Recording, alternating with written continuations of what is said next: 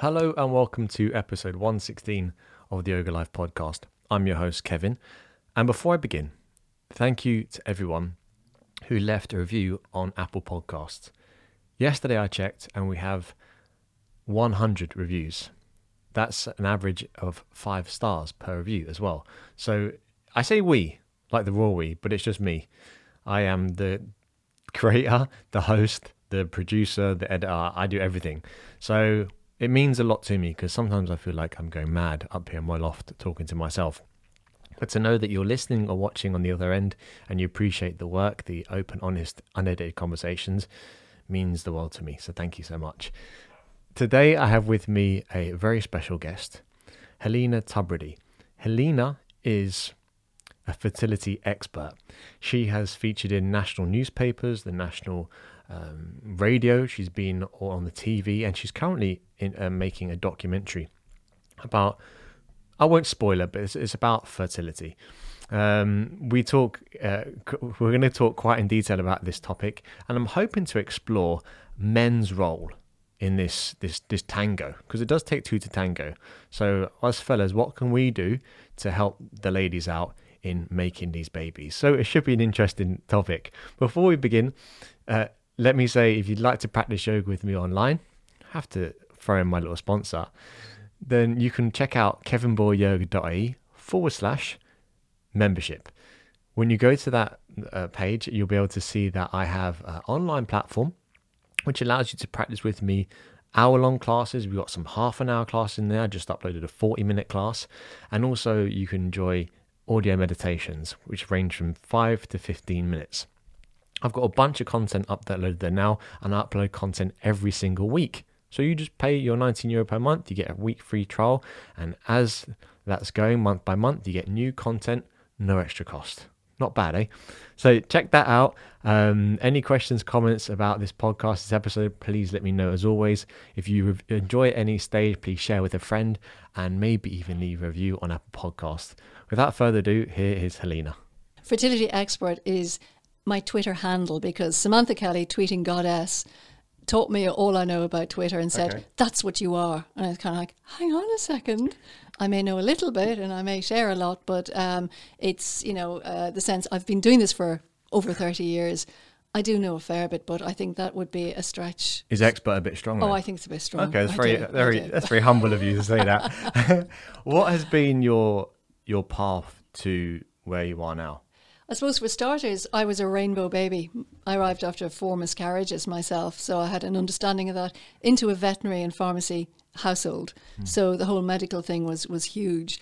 And then I became a nurse and a midwife, and I then totally lost the plot and started doing reflexology and all of these wonderful bodywork things. And people started getting pregnant. And in fact, there was a warning out about me in my office in Donnybrook years ago. It was like, don't go to her because you'll get pregnant.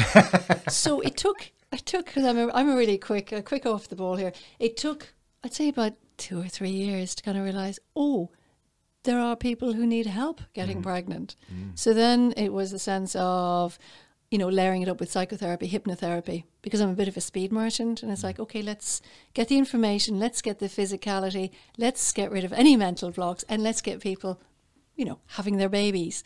Mm. So also, um, because of the miscarriage thing, which is rife after, uh, you know, IVF, which is a great treatment when it's uh, warranted, but you do have a high rate of miscarriage mm-hmm. and you know pregnancy loss, and it is tough. Yeah. So I learned to do EMDR, which is trauma release. It is for PTSD. EMDR. Yes. Okay. It is. It has a horrendous name because it's American. Uh, in England, it's just eye movement therapy, but in the states, it's eye eye eye movement okay. desensitization and reprocessing. There you Whoa. go. All it means is that, you know, when you're asleep and you might have seen your other half or kids sleeping, and at some stage, under their closed lids, you see their eyeballs moving. Yeah. And that means they are in rapid eye movement sleep. Really, really imaginative names going on here. and that means you're processing. So all you've learned during the day goes from short term memory, hopefully, up into long term memory. That's why kids really need sleep at night time. Mm. And also, any emotional issues you've had during the day, they're usually diffused, processed while you sleep. Now, when you sleep, you get hopefully your seven, eight hours. Nature has a, a system that you'll get for the first four sleep cycles, which are 90 minutes long, you'll get maybe five minutes of REM sleep, which is minimal because it's all about bodily repair. So that if something comes knocking on the cave door, mm. you can get up and fight and run away. Yeah. And we're still kind of hardwired yeah. from the past. And it is in the latter parts of sleep cycles that you get maybe up to 20 minutes of REM sleep which improves your focus, your clarity of mind, your well being. Mm. It clears the decks emotionally and mentally. Mm. And you can replicate this by getting someone's eyes moving. Wow. And you can then target in, you know, uh, if there is a hangover effect from a trauma, say you know, a shunt and you got a fright, you've yeah. been shunted and it's kind of like, oh my God, you every time you see a car behind you, you're kind of, you know, going into that. So you can process that by kind of like running a little video in your mind, visualizing it while doing the eye movement or bilateral tapping yeah. or using sounds. You can use, there's so many things you can use, but it's, it's kind of nice to keep it simple. Mm-hmm. And I will use this, you know, actually with kids from the age of about eight if they're being bullied or mum and dad are splitting up or, you know, the dog has died and there's, you know, sadness and trauma, we, we diffuse it. Uh, people who've had personal attack or rape, where you do not need, as you would in counselling, to have somebody telling and telling and retelling the story and embedding it further. Yeah. What you need to do is have it processed visually, pre verbally, mm-hmm. so that the memory, yes, it's filed away, but that emotion attached to it has been drained away. Yeah. So with fertility issues, there is uh, trauma, perhaps with uh, a small t, not a not a big t, but it is traumatic. Miscarriage is very traumatic. Uh, any pregnancy loss, I don't like the word miscarriage. You know, you know when you think when you think of it, um, you know, it's it's uh, it sounds careless. It's like an error. Uh, yeah. you know, all of that. Uh, pregnancy loss, whether it is in the first couple of days after conception has happened or whether it is far, far later in a pregnancy, it is still momentous for not just the woman, certainly for her, it's her body, for the guy, for her partner. It's it's huge as well, and we often neglect that. So being able to use a very gentle, very effective, very very brief therapy. And I mean, I do this on Zoom, and it could be 15, 20 minutes, and people will feel that ease, that lift, that release. And it's not dramatic that they're in floods of tears or anything. They've done the processing. Mm. It's intense, but really easy to do. So that's really how I did all of this. Um, I left a perfectly pensionable job. I was actually managing a medical supply shop. I was involved with um, prosthetics, uh, breast prosthetics, mm. um, in the centre of Dublin, loving it. And I'd had I was doing sales and loving it. But this just kind of called out to me, and I've been doing it ever mm. since. And I really had imagined that, you know, the idea of fertility coaching, giving people information, what'll work best, what they could consider, what they can try, what they need to be cognizant of, even best clinics to go for them, the best fit, all of those kind of things. I had imagined naively that I would be done in about four or five years. And I'm still here. We are. I'm busier than ever. you really are, yeah. Because I've seen you on. Well, you, you're working on a documentary at the moment for TV. You're doing. You've been in the papers, national papers. Been on the national radio. Now you're here, so thank you. Exactly. But thank you so much. But um, um, you touched on something there, Helena, when we were outside actually, and you, uh, about the man's role. And I don't mean to be selfish, but I do. I am interested to learn about this.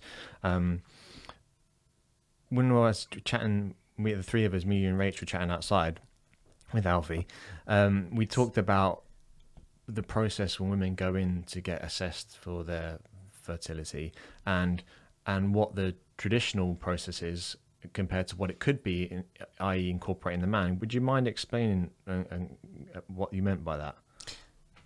I suppose my basic tenet is that I feel guys are the Cinderellas of fertility. And I use the word fertility or fertility issues. I don't really like to talk about infertility because, generally speaking, we have issues with subfertility. And mm. we always focus on the women because it's kind of like, well, she, she's going to get pregnant. And we forget that the guy is 50% of the equation. A sperm is 50% of that DNA. Yeah. It's vitally important. Strong, healthy DNA that is carried to the site, the fallopian tubes, in a timely manner. It's, it's kind of logistics. Mm-hmm. And fertility is a marker, it's part of general health. And in fact, for guys, it's really interesting. I study this because I just love, I just love finding out more. I did an MA in ethics and bioethics, and I concentrated on guys' experience and treatment and investigation, and really they're under investigated. So right from the get go, a couple deciding to start a family, and it's kind of like, okay, we stop the pill, happy days. We have loads of free range sex, brilliant. Free range sex. Free range sex. What does that mean? It just means you can have sex anywhere, anytime, and you've no um, contraception going on. And it's kind of really exciting, really fun for the first while, right? Okay. And you can never have, no, human beings are really not very fertile at all. I mean, a normal couple, say under the age of 35 or 32, in actual fact, will have about a 21% chance per month of conceiving with full, free, and furious sex. Okay. Furious. Uh, uh, well, you know, Well, and I- just That's interesting. interesting word. Actually, I, I, that's an interesting word because I actually want to ask you about that. But, Okay. but because you know people are inclined, I find, to perhaps consider that baby making sex is different to regular sex. It's less playful. It's much less erotic, and it's um, you know the fertile window, which is a time prior to ovulation when you are building up sperm in the system and capacitating it and getting it ready for conception to happen. And people forget there's a whole rest of the month when normal relationships, healthy, lovely, you know, fun free, useful, bonding type of sex is very much, um, you know, part of the relationship too. And you get very focused on ovulation predictor kits and all kinds of stuff. That's fair enough. It gives an indication. And people don't realize that, you know, sex on the day of ovulation isn't necessarily the best. The sperm haven't had a chance to be capacitated. The acrosome, the head, it's a little bit like, you know, a motorcycle courier arriving up to the reception desk. They're always asked to remove the helmet. Oh, it's kind of like, hello, how are you? Um, same with sperm. The, the acrosome is a marvelous thing. That kind of needs to be softened. So, literally softened up for uh, penetration of the egg is, is really important. And I think, you know, getting the pillars of health in place, you need to be healthy and strong to conceive, to have a healthy baby. And that's what you're looking for a, a little baby that grows well, stays the course of a pregnancy, arrives with fully developed lungs, capable of breathing, feeding, sleeping, growing, and being enchanting and charming. And I speak as someone who's just developed a brand new granddaughter. Yeah, I'm absolutely thrilled. um, so that sense of, you know, um, eating well, sleeping well, exercising, fresh air, you know, good moods, and any kind of mental blocks being, um, you know, sort of uh, dealt with, any any fears or phobias, and the guys really need to follow that as well. They need to be on the same page. That it's not just oh, it's a woman thing. Um, um, then if layering up to uh, say a next stage, you know, the sense of okay, we have been trying, and that's a terrible thing as well. You know, trying to conceive. You know, it sounds like it's really hard work, and it can get to that. And that's where I normally step in. I'd love to be at the front loading. You know, when people are releasing doves and they've got, you know, little sweetie treats, you know, this whole wedding business. yeah. I'd love to be in pre the, well, it's not happening now, you know, the EUH wedding. And it's like, okay, you are you interested in having children? Um, you know, now you can start doing stuff and being aware of stuff and cleaning up your act a little bit uh, and getting ready for pregnancy. And then, if it is a thing that you know people have been trying for a year, um, we usually say a year under 35, six months over 35. I actually say, listen, if you've been trying, you know, well and generously for six months, you need to be opening your eyes and just, you know, feeling out a little bit. Can we be doing a little bit of this? Can we be doing a little bit of that? What might be blocking us from conceiving? Yeah. So then if people are going, the next step would be heading to the GP. But I would say you should be doing that anyway. A full blood count. Um, I mean, recently uh, I recommended that to um, intended parents, as we call them, and the guy hadn't been anywhere near anyone. He'd produced a semen sample in a clinic, and it was like, "Oh yes, you've got swimmers, aren't you a clever boy?" and yeah, fair enough. Yeah, great, well done, you. Ooh. Uh, but he went back to his GP for his uh, fifty quid, which is still exorbitant, and had a full blood count, and he's got hemochromatosis, which is a very common in our Irish population. It's an excess of iron, actually just iron in the Oh, blood, okay. which seriously affects fertility.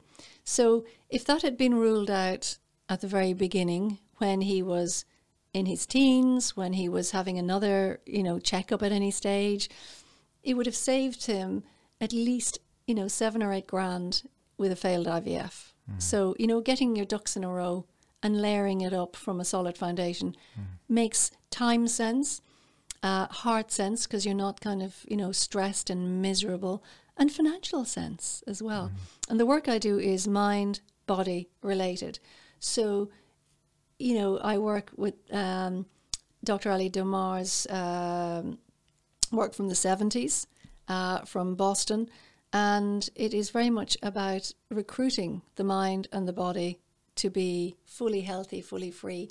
And research has shown that that approach can double the IVF odds of success, which again makes so much sense from so many angles because even, you know, with IVF, IVF mums and we're beginning to realize uh, dads and you know postnatal anxiety postnatal depression they're at increased risk of these and it's very sad. Mm. You know when you have the baby you have wanted for so long everything may have gone well and you feel like crap. And then you feel bad for feeling like crap and you feel like a bad parent. And it, it mushrooms and escalates. It's miserable for everyone. So to obviate that that i feel i'm front loading fertility front loading a good fourth trimester, as we call it, Yeah. and beyond.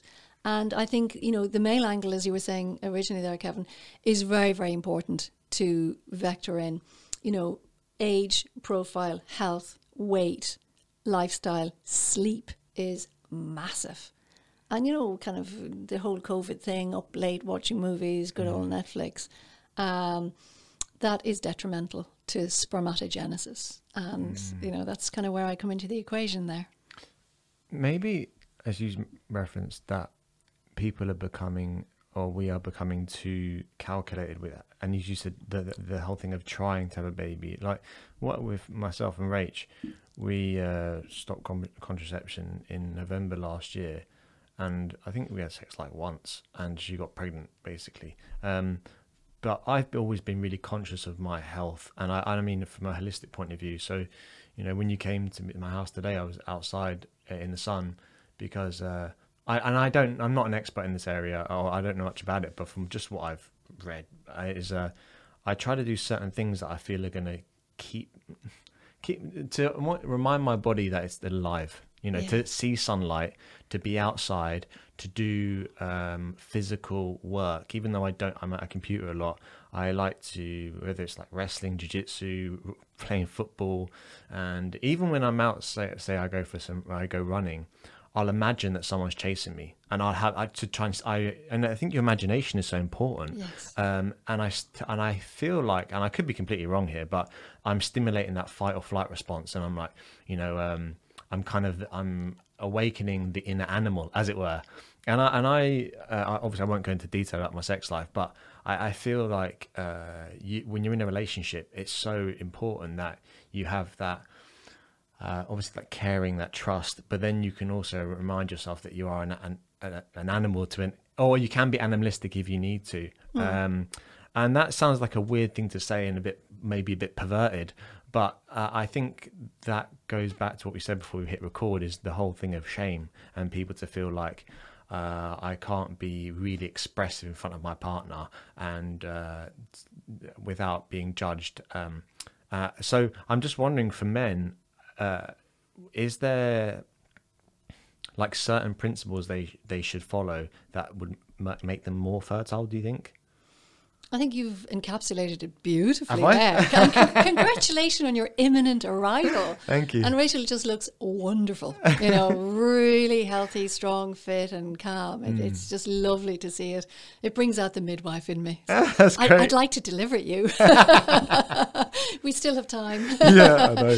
So um, yeah, yeah, I do think um, you know that sense of having real sex, raw sex, um, because as I said earlier, you know, getting into this thing of of kind of very nice. Uh, well, you know, we're married now, we're we're hitched, we're in a relationship, so it becomes nicer, and we're trying to conceive. So, oh my goodness me, we can't do anything dirty or sort of, you know, very exciting and that you know it, it's very sad and there was a survey done a good few years ago now in the UK and people are very honest about sex. I'm not sure if it would have worked as well here but it was really interesting because the one regret 75 to 85 year olds had you know you'd imagine well I never climbed Mount Kilimanjaro and gosh you know I could have raised millions for charity. No no no no no. It's like I never had enough great sex when I could have. And I was like yes I love it.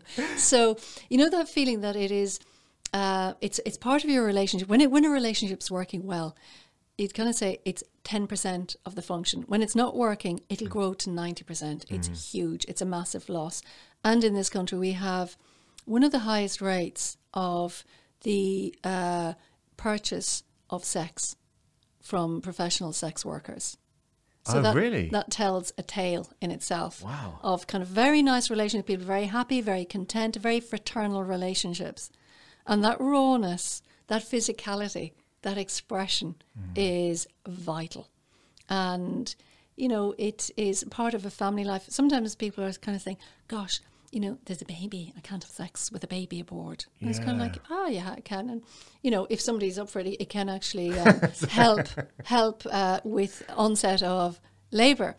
And, Ah. you know, sec- you know, another area that I'm really, really focused on as well, because as a UK trained midwife, you go from preconception right the way through till at least six weeks. So this is and beyond if necessary. So it's a really broad spectrum of, I suppose, actual uh, expertise and serious training in it and experience in it. And the rehabilitation to sexual practice is vital. It starts with pelvic floor. Um, you know, The Kegels. no, no, forget Kegel. They Kegels Forget Kegels. are absolutely. They were. They exercise a tiny area of musculature. Talk Ah. to Deborah from Physio Fusion, Physio Fit Fusion. Okay. You'll have to give her a link uh, Okay, because uh, she is so switched on. In France, when you have a baby, no more than about a week or so later, you have somebody peering into your vagina and beginning to take, literally take you in hand, you might say, to rehabilitate. And this is all done on their NHS. Mm. Okay? They believe that a healthy, happy woman with a good pelvic floor will get back to sex and have a good relationship with her partner. She won't be leaking and dribbling for the rest of her life and have, you know, Tina, TENA lady moments. so she that- won't be co- What does that mean? Tenor lady moments. these are special pads oh. for urinary incontinence, for stress incontinence. Like or tam- other kinds. like, al- uh, Like a pad. Always a pad. like that. Yes, Yeah, yeah, always yeah, those kind of things. Uh, but women amongst us, they joke about oh, TENA lady moment. Oh, right, Because okay. the, the adverts are kind of in the afternoon, after, afternoon telly, Ah. uh, along with Viking River cruises type of thing. so you you just yeah okay I get so you I get it's you. that kind of thing, you know, donkey starving and so on. so um, the the kind of feeling of getting that pelvic floor really back, Mm. so that sex is enjoyable, and you know that is really really important. And you know um, it's it's possible, but there are very few uh, physios who are trained in this French method. And Kegels, uh, German, marvelous idea. Standing in front, doing your washing up like a 1950s, a little leg pop and squeeze, squeeze, squeeze that is it causes you know like hyper hyper hypertension in one group of muscles and the others are lax and slack and then you think i've done them wrong. So it's another kind of rod to beat you over the back with. So rehabilitation is very important and it means a second pregnancy is much easier than it might have been otherwise you know? Uh, so it, it, it's it's it feeds into it. And as you said there about looking after your health, you know, you're lovely and lean. I mean, if I were looking at you in the sense of a racehorse, um, because I, I, come from a veterinary background, I'm, I'm, inclined to look at people and it's kind of like, okay, what's the conformation? What's the you know the layout? What's the musculature? How much extra adipose tissue is there that mm, not such a great idea? Um, and you know, you're lean, you're fit, your posture is good.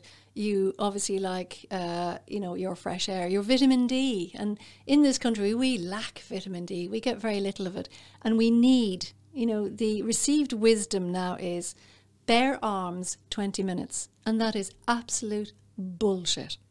You need three hours, full body, no screening. Now, I'm not mm. suggesting anybody goes out and burns because we're very fair, so it needs to be done carefully, but we need an awful lot more to get that synthesis. We're using cholesterol, so I always imagine that it's burning up my excess cholesterol. And then it has two processes to go to. It has to go to the liver and then it has to go to the kidneys. Uh, so it's quite a biochemical. I mean, we are a factory, really. So getting enough sunshine when we can, or taking the supplements which aren't amazing you will get it a little bit in dairy, you get a little bit in mushrooms. It's quite hard to pick up the vitamin D. The sunshine really is our best. We can store some. And that's kind of the idea of storing it over winter time. But the other thing about the light, and I was really interested the way you guys were out there with the dog, and it was, you know, it's a beautiful morning, is that the light enters your eyes and it stimulates the pituitary gland, which is the leader of the endocrine orchestra, it's the conductor. Yeah. And that stimulates, you know, the the um, axis of testes or ovaries. Testes and ovaries are analogous to each other, and you get the um, the adrenals as well. Like the interplay is so integrative. It, it's so uh, one thing really depends on another. So getting the fresh air appreciating the light, leaving off the shades. Yeah, you know, yeah, yeah, we're yeah. all wearing because we. I love, I love them. They hide a multitude. You know? like, they look cool. You look, you look much better with sun specs on. I know that, and now that you can get prescription ones, like hello, that's fantastic. So yeah, so getting out in fresh air, walking, you know, doing bilateral movements, running calms your mind. That goes back to the EMDR, left brain, right mm. brain, left brain, right brain. It's very calming. Creative stuff comes up. So getting to sleep at a decent hour and getting your seven or eight hours is really useful. Having a little downtime, a little bit of meditation, excellent. So it's a healthy lifestyle because I think we need to remember you're becoming a parent. And you want to be able to stand on the sidelines cheering in the pissing rain, or you want to be able to hike up a mountain, or you know, play endless board games on rainy days, or whatever it is you need to do. You want to enjoy your kids. You want to have the strength and the energy. And I suppose a caveat that guys really do need to know is that um, a basic semen analysis, you know, you've got sperm, they're swimming, and they kind of look okay, their shape is okay. That is a snapshot. It's like a quick little selfie. And I mean, how many selfies do you ever keep and publish or do anything? No. Um, you know, if there is a delay, you really need to be moving on to getting a DNA fragmentation uh, to find out, you know, is there some gene deletions? Is there something that's predisposing to miscarriage? And the guys have a huge impact on the pregnancy. You know, the way you think, okay, I've done my bit, she's pregnant, and I'll see you again in nine months. Um, the duration of the pregnancy, high blood pressure, and the um, things like uh, autism spectrum disorders are linked with the father's age, which is related to the number of deletions and changes and alterations mm. in sperm replicating over time. So, maintaining basic health can actually have your sperm younger than your chronological age. Yes. Yeah, Do you know what I mean? Yeah, I know what you mean. Um, yeah, I, it's funny what you said. So, firstly, I never wear sunscreen. I don't wear, wear shades. Whenever the sun is out, I'm, I'm, I, my neighbours uh, take the mick at me sometimes because I like I go out with just my shorts on, just like running on the street barefoot, just shorts. Um, even if it's like 13 degrees, the sun is out, I get the kit off. And I, part of me is a bit self conscious to be like, God, like I'm nearly 40 and I'm kind of running with, which just my shorts. But another part of me, I remember a, a, few, a while ago, I seen some lad, he must have been like 70, long grey hair, and running in just his shorts in the park though. And I, I said to Rachel, I want to be like that. I, he looked phenomenal just because my the way I understood it is he has chosen to like not get old, quote unquote. You know, to Yeah. not behave old or not to behave himself. He's he's still like an animal, you know. Yeah. This guy, and um, I didn't want to stop him because he was running, but I did think to myself, that is the kind of person I want to be when I'm 70. Not oh, because I'm now this age, whether it's 40, 50, 60, 70, I should behave in this way. I should like um and I, I, I, I, I, and also in terms of your mind with being with a partner, to be to keep having fun. Like me and Rach, we play a lot. You know, we like we wrestle around and stuff. Even though she's pregnant, we do a little bit of gentle, gentle wrestling, and it may sound sound a bit weird, but I'm not. I look after Rach because I'm very conscious of um, you know making sure she feels okay, but also not to. Um, to to allow her to express herself. You know, she does yoga every day, and she's um, she hasn't. And I want to be very delicate because I'm not female, and I don't understand what females go through when they are pregnant. But I I want to. Um, I, I feel like Rachel has, and maybe it's some of it's genetics, but she's chosen to be like, I'm going to be active every day. I'm going to swim every day. Now I know other women have different challenges, and that can't be helped. But um, maybe that has helped her, as you said, now nine months to look and feel so healthy, and also stress. We we keep our stress down as best we can. Um, so I, just because I've been selfish to talk about men a lot, and I should talk about women a little bit more. What when it comes to actually conceiving, no, not conceiving, sorry, yeah, conceiving. Um, what are the the options then? So you mentioned um, obviously we have IVF, we have natural, and the other one was EDMF. What was that? That wasn't actual. No, that's a part of what I do for people who are having issues. It's Right. one of the treatments I use that's very swift and gentle Hmm. to help clear mental blocks or fears or things from the past. Yeah. And that, you know, people, I usually get a thing, I just feel lighter in myself. I feel happy and, Uh-huh. you know, kind of like, whoa, things that were dragging me down. Um, it helps with perspective. Mm-hmm. And certainly, you know, I think the natural approach you mentioned there, and everybody, it's kind of like a binary thing. It's either do it naturally or go for IVF. Now, IVF is regarded as the holy grail and the silver bullet. Hmm. It's a wonderful treatment. It's helped so many people have children.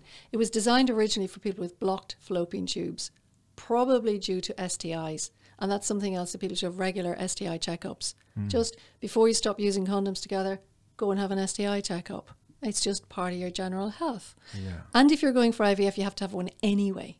And you see people kind of sitting there and it's like, well, we're only doing this because like we're just doing IVF and we're totally clean and healthy and we're not oof. STIs happen.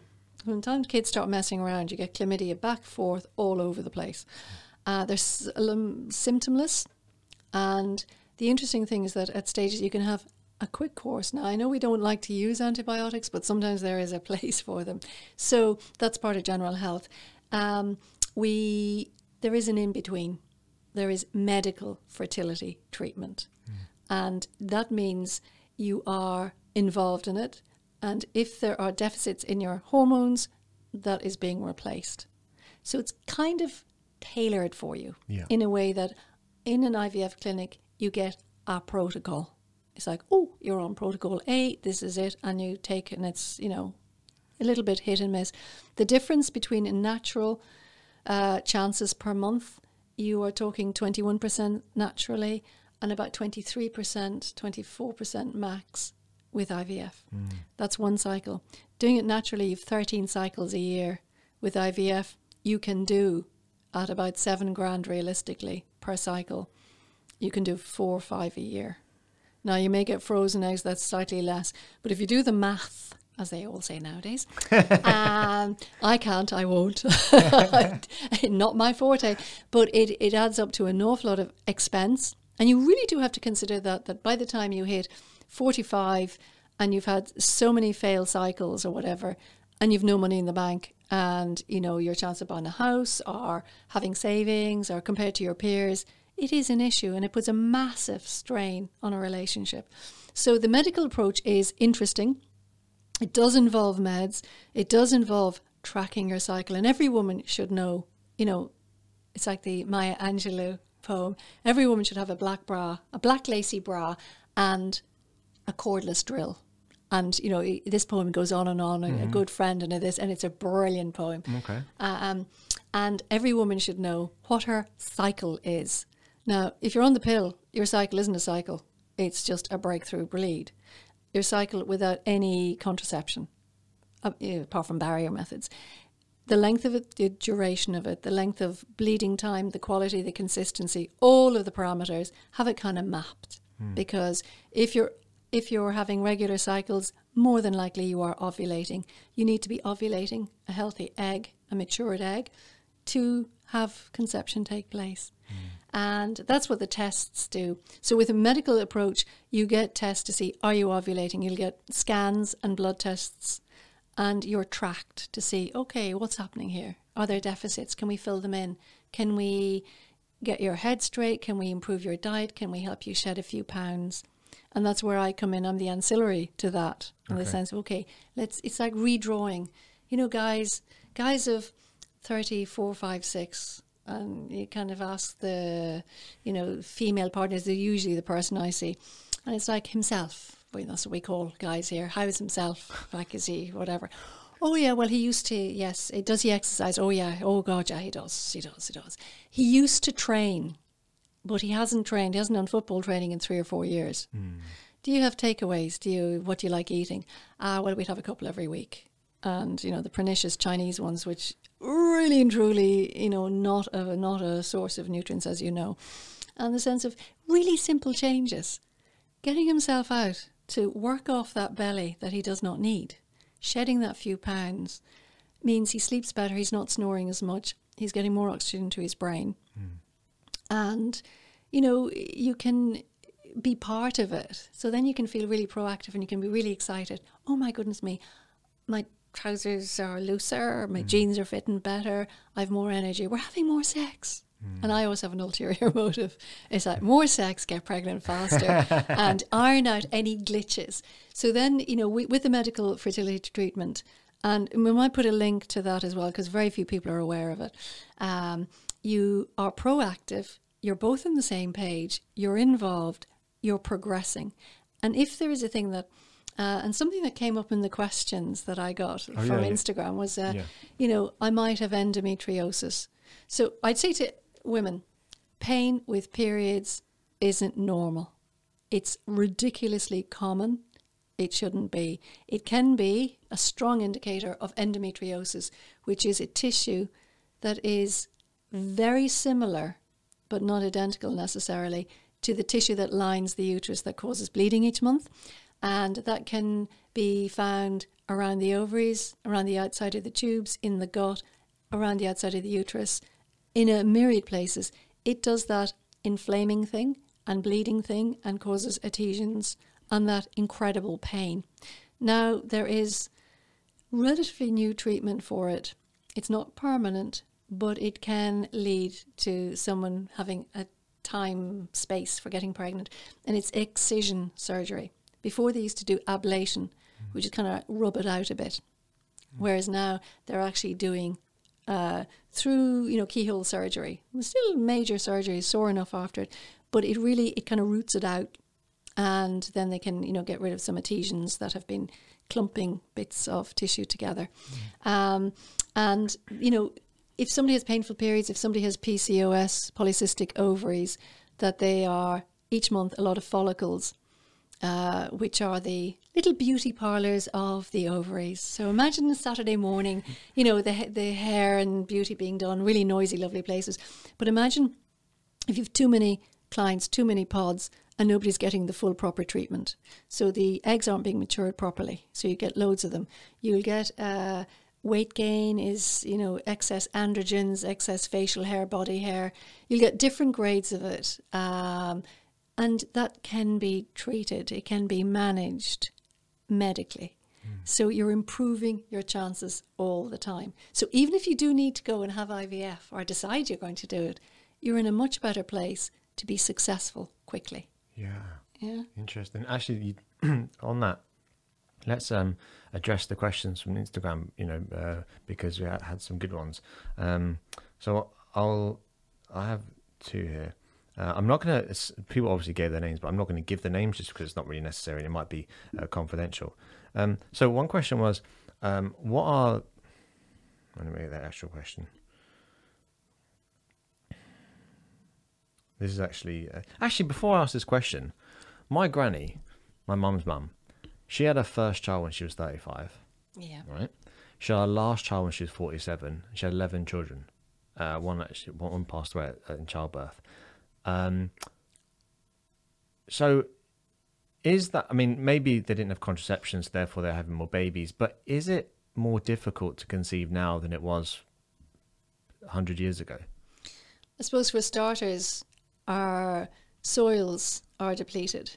So our nutrients are lower. Mm. We're li- much more indoors based. Like long ago, guys would be outdoors in fields or whatever, um, getting plenty of light. They were leaner if you look at pictures from you know soldiers of the First World War, yeah, they were scrawny, lean, you know, um, very lean faces. Mm-hmm. Um, now guys are much more inclined to be plubbier, as I call it. You know, just carrying extra, uh, softer, yeah. and their muscles are gym muscles as opposed to work muscles. Their testosterone levels mm. maybe a little bit different. Yeah, yeah. So yeah, there are changes. Uh, we're drinking more, we're eating more calories, we're eating more sugar. So they're all available to us. And as as uh, primates, as animals, we love sweet things. And yeah. you know, everything that you see that's processed or low fat has extra sugar in. So yeah, I think fertility levels are declining. Studies show that right unequivocally across the board. Um, we are generally leaving it later. Um, it's a lovely story about your granny because you know the age thing, thirty five and I have seen first time pregnancies, and it's actually amazing 42, 43, 44, and 45. Mm. Um, this would be in somebody who is fairly lean and fit, and actually, you know, since they're looking and seeming younger than their chronological years. Yeah. So it's not somebody who's carrying a lot of weight. Weight is, you know, there's a lot of stored fat around the internal organs as well as externally. And the fat cells, when you see an abdomen cut open, the fat cells are beautiful. They're yellow, they're most gorgeous shade of yellow. It's like bottle sunshine, you know. Um, but the thing is that they're active. We kind of think they're just compartmented away and it's like grand. They're active, they're causing biochemical reactions in the body, inflammation. That's the issue with it. It's not being mean and saying, oh, no, no, you must. And sometimes people who are beautifully, comfortably upholstered have the most beautiful babies and have delivered. Yeah, you know, people yeah. who are carrying extra weight. So it's kind of look at the draw there. But there are many things that have changed in the last 60 years. We are exposed to look at the amount of equipment, you know, the amount of rays. Um, mm. I mean, I tried to remember to put my phone outside my bedroom at night time, but you know, kind of checking. and the latest, I mean, research only got about three days ago, Kevin, showing that guys who have phones tablets, TVs in their rooms at night time. Right. You're out of the woods now. Um, well, they uh, the spermatogenesis is directly, it, definitely affected in their bedroom. In the bedrooms. Okay, right. Okay. In their bedrooms. And so, I'm thinking, you put your phone in your pocket, which is next to your jewels, testicles, your crown jewels, crown jewels, um, and that is, signals are coming from space through your testicles into the phone. Um, yeah, we don't. That that is something that you just. I suppose we, did, we didn't have that long ago. No, so. it's only a re- that's only the last and twenty you know, years. You know, cooking. Um, mm. It was always potatoes, cabbage, bacon from the farm type of thing. So now you know our food has travelled. It's come from depleted soils. Yeah. With the best will in the world, our soil is not as nutrient dense as it used to be. So our food can't be. Uh, we're eating more processed food.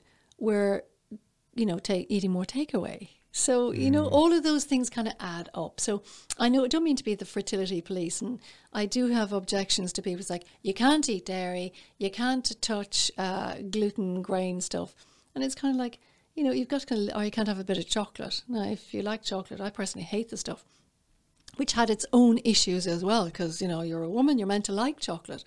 But the sense of being able to, if you have a sensitivity, and in Ireland, we have a high rate of gluten intolerance, gluten sensitivity, and celiac disease. There's different layers, you know, it's like a, a spectrum.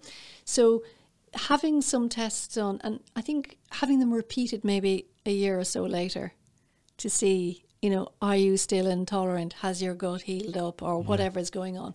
And not just doing a blanket ban. And the other thing I would say as well, just going back to sex, uh, it's something that crops up regularly. And I often get very, very sort of delighted messages from male partners. The wanking ban. A lot of people believe that, you know, guys must never masturbate if they're trying to conceive, that they will, you know, use up the good stuff. And, you know, I recently, one guy, it had been three years since he'd actually had a wank. And bless him, he's so good and they've been through so very much. So I really would like to get the message out that nature is really thrifty. So that ejaculate, as it's called, mm. is usually quite dilute. Mm. And it's clearing the pipes and it's necessary. And it's it's really, really good. And as a part of a relationship, it's fine. So um, just to be aware mm. of that. And the other thing I would say is that frequent sex and not, you know, posted on the fridge. Uh, the common scenario when people are trying to conceive or they've been through IVF is they're both sitting up in bed with the phones. She's on Insta. He's listening to BBC News or CNN or something really vital. And it's like half 10. And it's like, we, we need to do this deed. And it's kind of like, okay. So they do. And seven and a half minutes later, she's back on Instagram. He's catching up on the latest round of whatever. Mm. It's very soulless. And, you know, the fun, the play. You were talking about play. Yeah. And that really intrigued me, Kevin, because um, you know, the play factor is massive for human beings, for primates. If you look at, we are primates. We need to play, we need to have fun, we need to let off steam, we need to try things on, we need to rehearse things, we need to get stuff out of our system. You know, we need to just be. And you know, this business of being adults, doing adulting, mm. and being very serious. And I think there's always part of us that feels a little bit like an imposter. Yeah. I hope that everybody who's listening to this feels about 18 or 22 inside and getting away with being an adult and you know the kind of lunacy or whatever that's really important because you're ready to have kids and you need to interact with the tiniest little baby I know the faces and the stuff, and mm. you need to go with that. You need to be down. You need to be playing with them. That develops them neurologically. It, it's to their benefit. It socializes them. It engages them. It calms them. It gives them a freedom. But the, the, the, that's fascinating, and it makes so much sense. And I think a lot of us know this to be true, but we just forget it. Maybe um, the, the, the challenge with modern life is that I want to have three or four kids, but I couldn't. i at the moment, I could not afford that. In theory, because um, I just don't have enough money. But then I think about my mum's mum, and they grew up. They were from a farm. Uh, they didn't have any running water. They didn't. Um, the the mum was had to bake her own bread. And my mum actually said the other day, she goes, "Your granny's never been to a shop." I said, "Excuse," me. and and it turns out she had been to a shop, but it was like a weird thing for her to go to a shop because they did everything on the land themselves. The the father, her husband, would go out and and again he would do physical work and he'd be outdoors a lot. So what was saying there about modern life is that we've become so busy now because we feel like if we're busier, we're going to get more money to support these kids. But then because we're so busy, we don't make time for to be quiet and to and to play. So what, what me and Rachel do, and this is not a conscious, well, maybe it is a conscious thing, but we will um, we watch a lot of comedies, a lot of stand up comedies, and and thank God for comedy, by the way, especially in these times because people take themselves way too seriously. Uh, I think we all do sometimes. And we when you laugh together as a couple, it, it's an aphrodisiac. Is am I saying that word right? Aphrodisiac. Yeah. Um, and you have you know it's like to to laugh is to be like a child and to kind of be irresponsible, especially when you're laughing at something that's a bit naughty, and uh, doing that really bonds you together. As opposed to six months ago, I would have been thinking, well, it's seven p.m. and I st- I still got a bit of work to do, and I'll stop working at eight p.m. And I would uh, therefore almost and we've had this. I, I probably shouldn't say too much, but we've had this in our relationship. I'm sure all couples do. Is it you start to think like I'll fit this in here, there, whatever. Now I've decided consciously to accept that I'm going to earn less money than I could potentially earn, and instead invite more time in my life to play and to not be overwhelmed and to be spontaneous and to go away you know on a night away here a night away there whatever um as opposed to how much can i uh, gather in terms of m- money um but yeah that that's that i think that is the dilemma that a lot of people in there think i want to relax have loads of sex and be an animal and get outside loads but yet i have my phone and I could work all the time and therefore make money and I need money for kids. So um, I suppose that's my dilemma. But I'm being quite selfish. Here. I should ask people the questions for the people. It's uh, interesting uh, because you've brought up something that's really dear to my heart. And, you know, I've personally lived through incredibly sad times and humour and the stand up has been absolutely wonderful. I think to be able to laugh and certainly working as a nurse where life and death are very close together. Um, as a midwife and seeing, you know, we had such gallows humour, black humour, and you had to blow off steam. Mm. And we forget as adults that, you know, laughing like a drain about something is a real tension buster. Yeah. And it's it's it's vital. Yeah, absolutely. Oh. Like I, I found that you go to funerals in Ireland and like afterwards you do the wake and stuff, which is a bit weird, I, I think. But afterwards, everyone's having a right laugh and they're taking a piss out of the person that died in in a respectful way.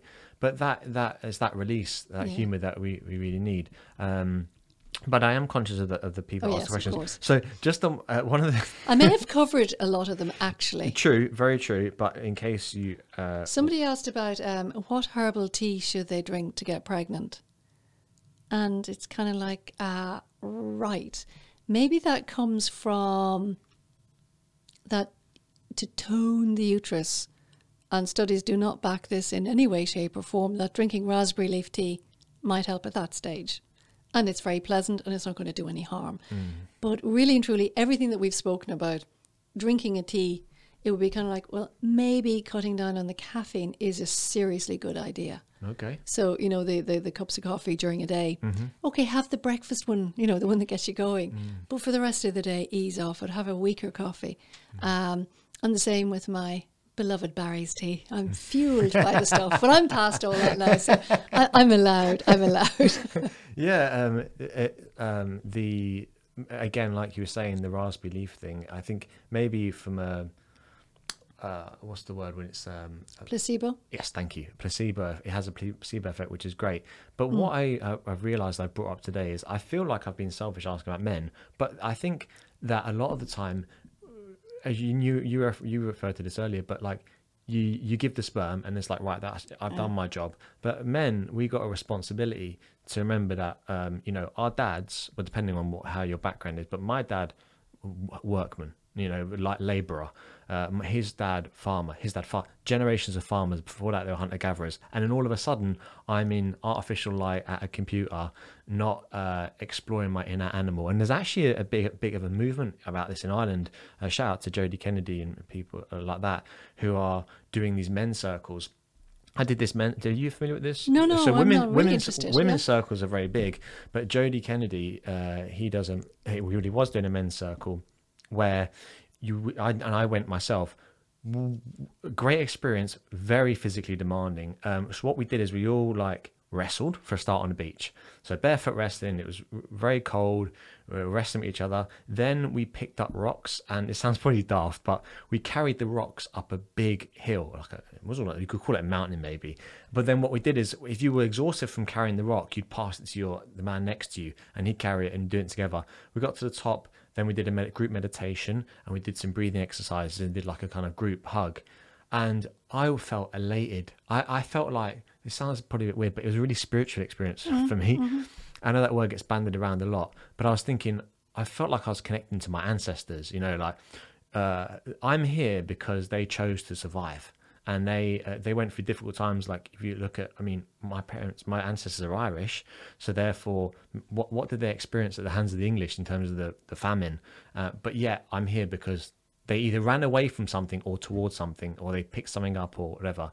And when you you said about gym muscles versus work muscles, um, going to the gym and being like, one rep, two rep, or even going to a yoga class and just going through the motions, I that's not going to cut it as far as I'm concerned. I want to feel like I'm doing something almost like my life depends on it, and that keeps you. That's the is it the, dolce vita? That's the the spice of life. Yes, you know? indeed. And- the, the reality of it, living it.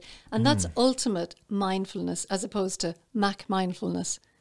That Hmm. you're really in it, you're really doing And I love the way you said there about running, as if someone's chasing you. Yeah. You know, you're playing, you're, you're getting the heart rate up, you're blowing off your adrenaline. That's the time for it. Yeah. Then you can come back and create and do and engage. Yeah. You know, this. And if you're a fella, if you're if you're on the couch on the couch or on the on the on the on the fence about about working out, work out and then have sex with your missus, and you will like put in the best shift you've ever put in in your life. Yes. You really and the 'cause your testo- testosterone levels through the roof. Yeah, and that's you know the sense of um, you know I'll say to somebody, half joking, wholly in earnest, you know after a football match when a guy's team has won, Hmm. that you know having sex at unusual times, first thing in the morning, testosterone levels are high. And you know, you know yourself when you wake up in the morning, it can be lazy sex. Doesn't always have to be rose petals up to the four poster bed. that never happens. not ev- not every time, you know. It kind of oh, so lovely. Oh, place for that too if you're into it. Yeah, but the sense of oppor- opportunistic sex, the quickies, uh, quickies are underestimated. they really are underestimated, and the um, I mean, a lot of my work, well, not a lot, but you know, certainly a percentage is is sex therapy. I don't mention it too terribly much because it's in the context of this. But erectile dysfunction is a massive thing for guys when they're on the clock once a month. Uh, premature ejaculation is another one. So we work through that maybe two sessions, three sessions. And It's kind of like, oh, wow.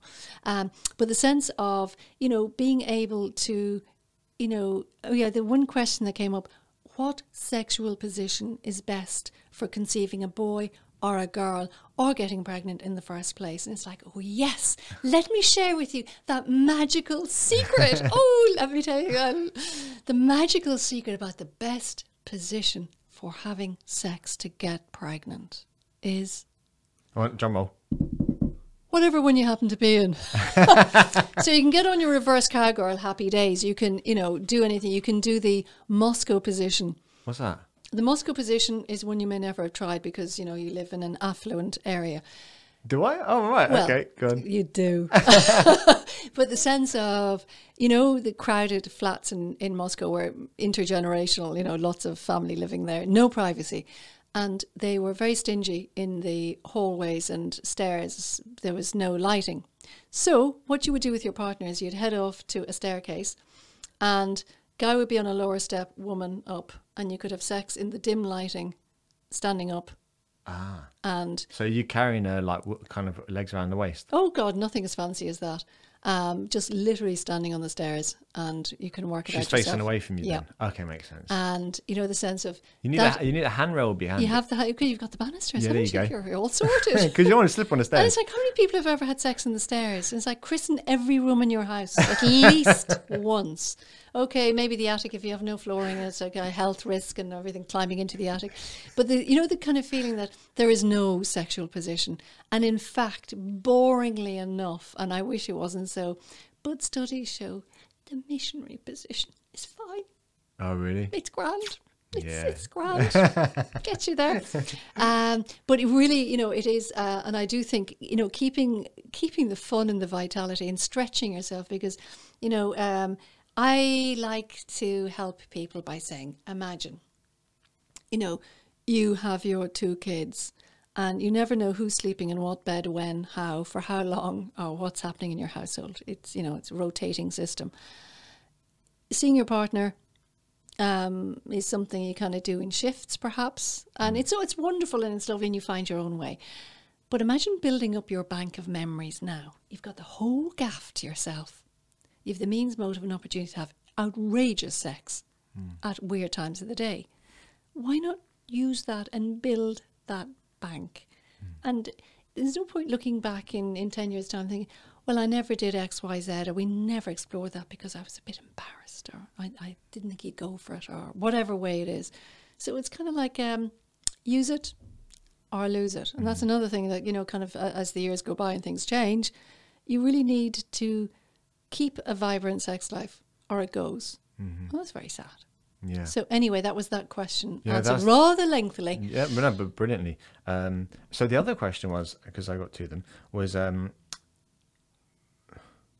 what are the health risks with getting pregnant later around the age thirty-five? I suppose the risks again, are, as I say, with um, chromosomal abnormalities, there's an increased risk, and the major risk that we fail to factor in is the actual pregnancy itself. Gestational diabetes, raised blood pressure, premature labor, um, you know, low birth weight, all of those kind of things can be increased. And there again, somebody who's lean and fit and healthy and active and eating and sleeping and doing everything, Yeah. everything that you want a new baby to do, you kind of need to continue yourself. Do you know what I mean?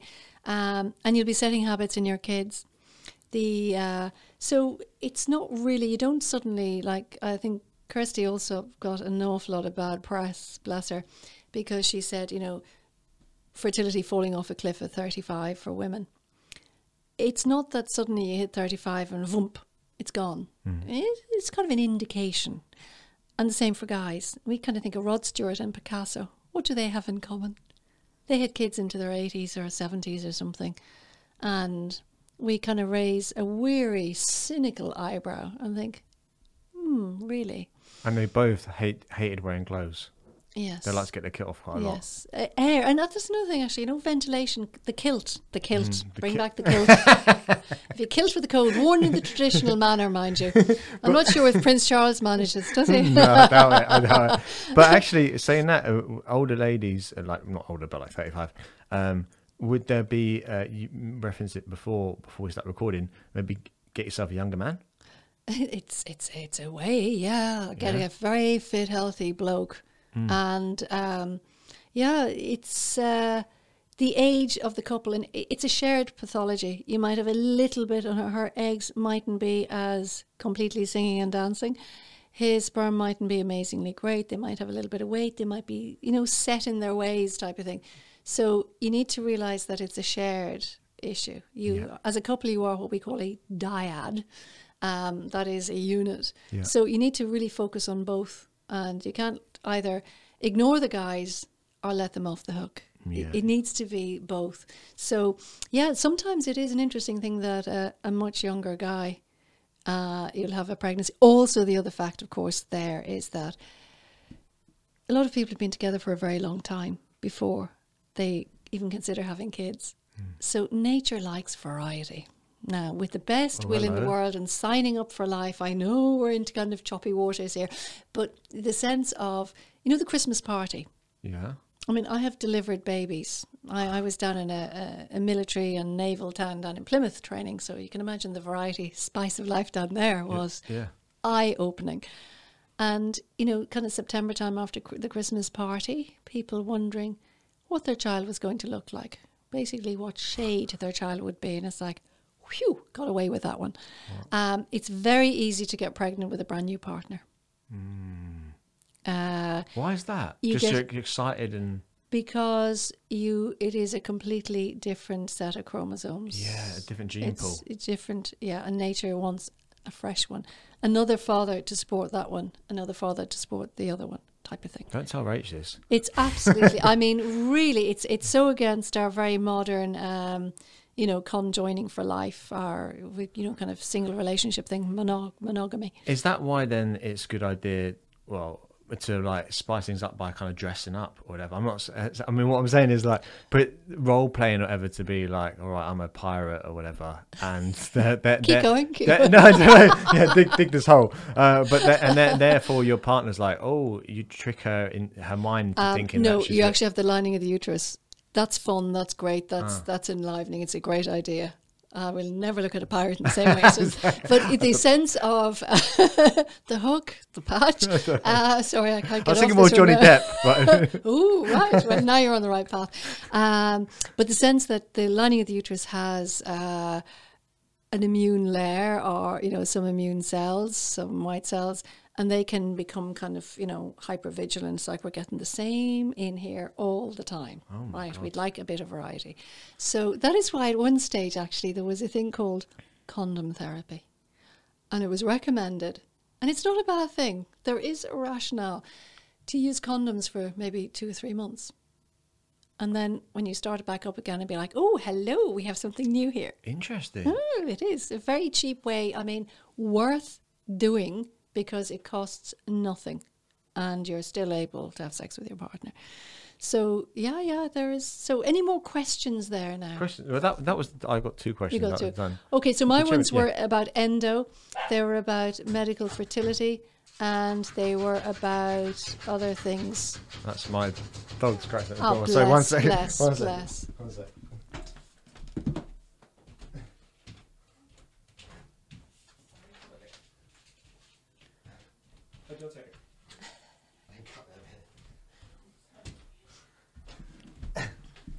That was the dog barking. Sorry, your other ones were?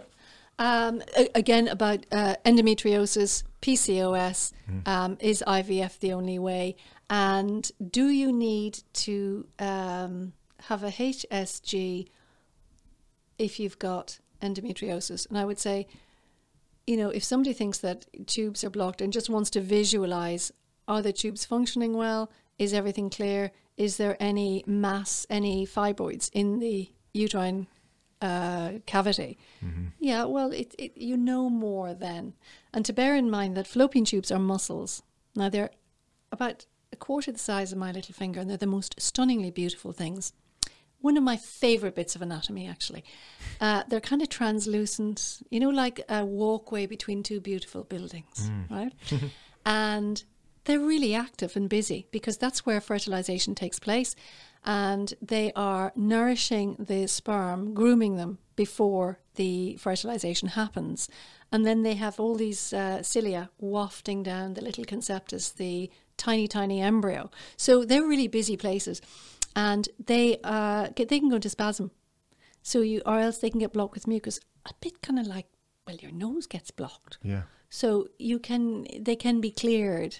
So that is why exercise and you know diet and relaxation, um, you know taking even taking time to have a bath. Most people now it's shower, shower, shower. But the, the benefits of baths and Epsom salts baths and just chilling and getting your magnesium levels up, massive. Yeah. So yeah, so the, I think we really did cover all the questions Yeah. in the chat. We and did.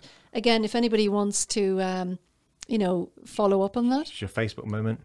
Oh, right. you- your- yeah, you Oh, thank you. So, you know, I'm on Instagram and, you know, I, I answer questions there, I do some videos, and I do also um, a, a brief, maybe five ten minute free discovery call. Someone else, a quick chat about, you know, I'm wondering about this. Should we be doing that? What's our next step? I'm here. I, as you know, love talking about fertility. and I love seeing people pregnant and babies arriving. And that's what I'm all about. Well, Helena, it's been a pleasure. Thank you so much. I really appreciate it. Um, so, uh, once again, uh, your handle on Instagram is I'm at Helena Tubridy. yeah, and then on Facebook. On Facebook, not so terribly much, but still Helena Tubridy. Okay. And on Twitter. Yeah, And that's where the ad fertility expert came in. there you go. That's the one. Thank you so much. Thank you so much for listening or for watching. I hope you enjoyed that episode and that chat. Got a little bit spicy, had a bit of a laugh, which I think is important. If you did enjoy it, please like, share, subscribe, share with a friend, maybe tell a friend, and um, yeah, I hope if you have any suggestions for guests that you'd like to see on or hear on, please let me know. You can reach out to me hello at kevinboyyoga.ie. Thanks so much again, and I'll catch up with you next week.